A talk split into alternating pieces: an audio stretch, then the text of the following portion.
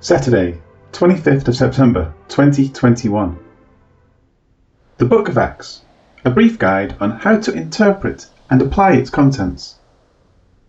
Before beginning a detailed study of Acts, it should be noted that a vast majority of errors in proper doctrine within the Church are found in ignoring the five main rules of sound biblical interpretation. They are prescriptive. The verse or passage prescribes something. Descriptive.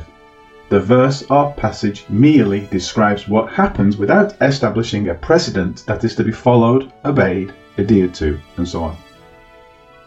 Context. This defines who is being spoken to, under what circumstances, under what covenant, under what dispensation, and so on. Fourth, context. This defines who is being spoken to, under what circumstances, under what covenant, under what dispensation, and so on. Fifth, context. This defines who is being spoken to, under what circumstances, under what covenant, under what dispensation, and so on.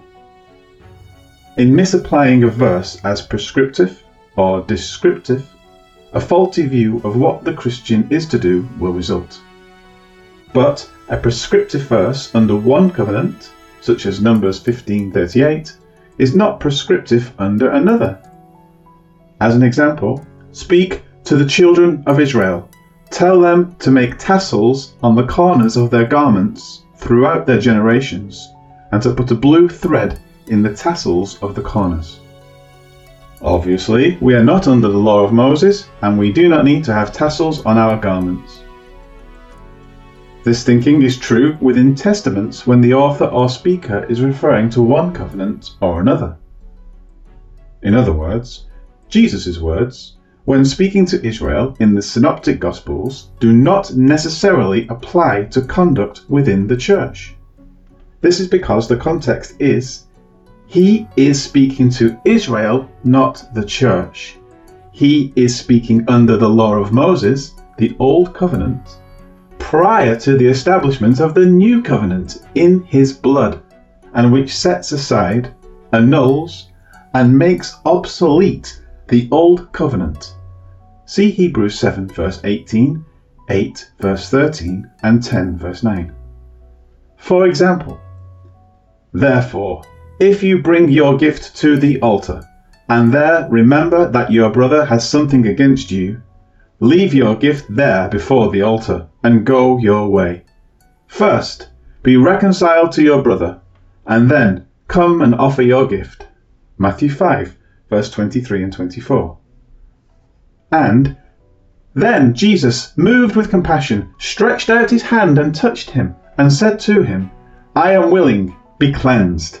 As soon as he had spoken, immediately the leprosy left him, and he was cleansed.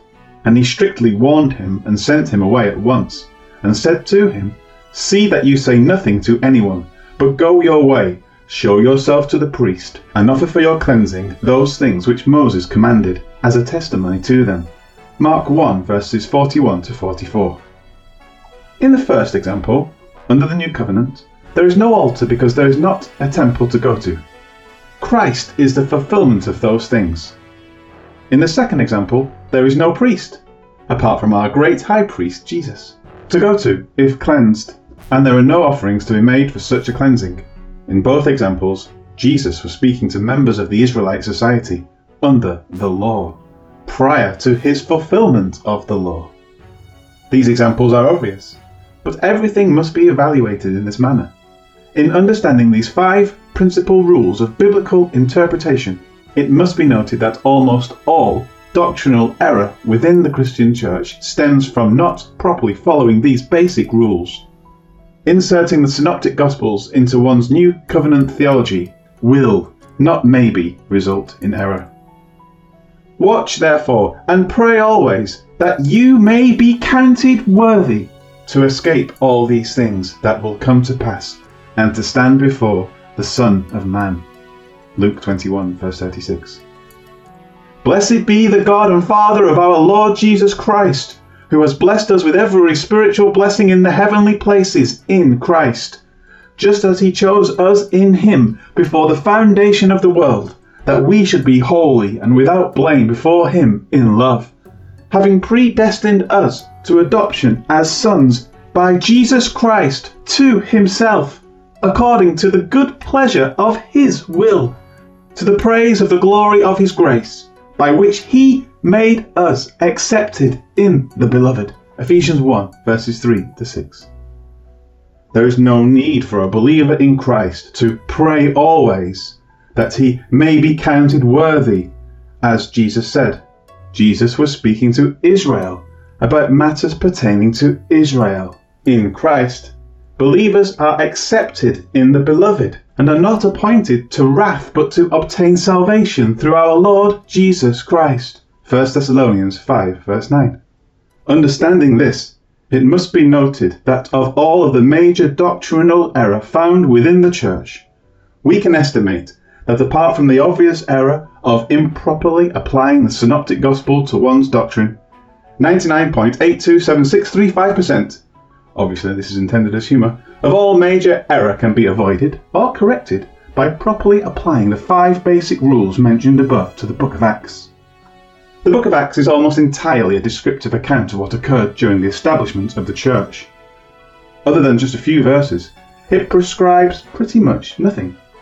And of that which is prescriptive at the time it was given to the Church, such as the ruling of the Council in Acts fifteen, even that is later explained, set aside, or expanded upon in the epistles. The things prescribed were often short-term expediencies that were given for guidance to the Church until the epistles were written by the New Testament writers through the inspiration of the Holy Spirit. Luke merely documents these things. Therefore, outside of a very small number of verses, such as Acts one, seven to eight, there's almost nothing that can be considered prescriptive for the Church. Therefore, when they had come together, they asked him, saying, "Lord, will you at this time restore the kingdom to Israel?" And he said to them, "It is not for you to know times or seasons which the Father has put in his own authority, but you shall receive power when the Holy Spirit has come upon you, and you shall be witnesses to me in Jerusalem and in all Judea and Samaria and to the end of the earth." Acts one, six to eight.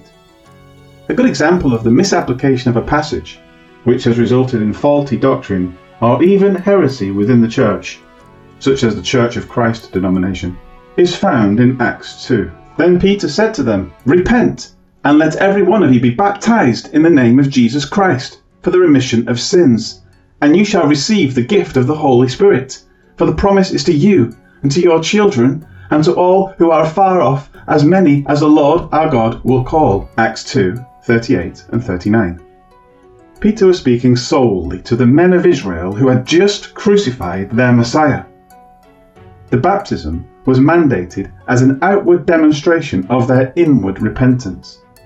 And the repentance, the word means to change one's mind, was necessary because they had just crucified Jesus. Paul's epistles, and even later verses in Acts, clearly set aside both of these things. Believers now receive the Spirit immediately upon belief in the work of Christ. See Ephesians one, verse thirteen and fourteen. And belief alone, even without repentance, based upon the circumstances, is all that is necessary for salvation.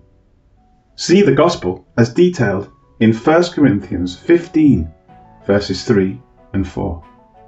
The number of failed points of doctrine and even heresy that have resulted from a misunderstanding or a misapplication of the Book of Acts is immense.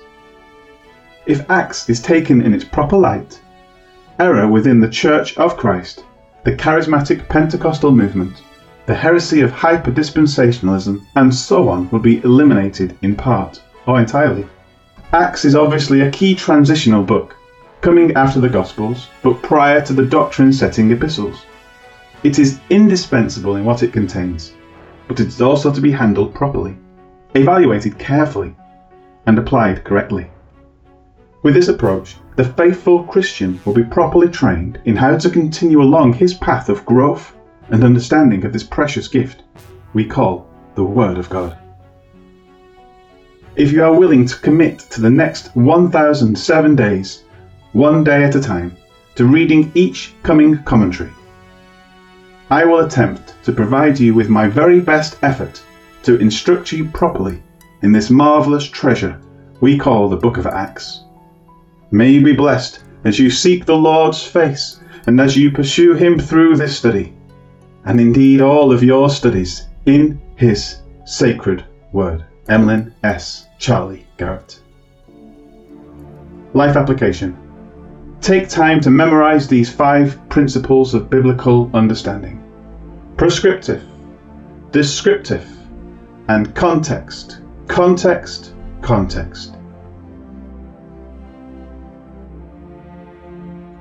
Lord God, help us to pursue your word properly. Help us to maintain the proper context and to never misapply verses or precepts. It is our hope and great desire that we will be pleasing to you because we have rightly applied your word to our walk in your presence. Thank you for your wonderful word, O God. Amen.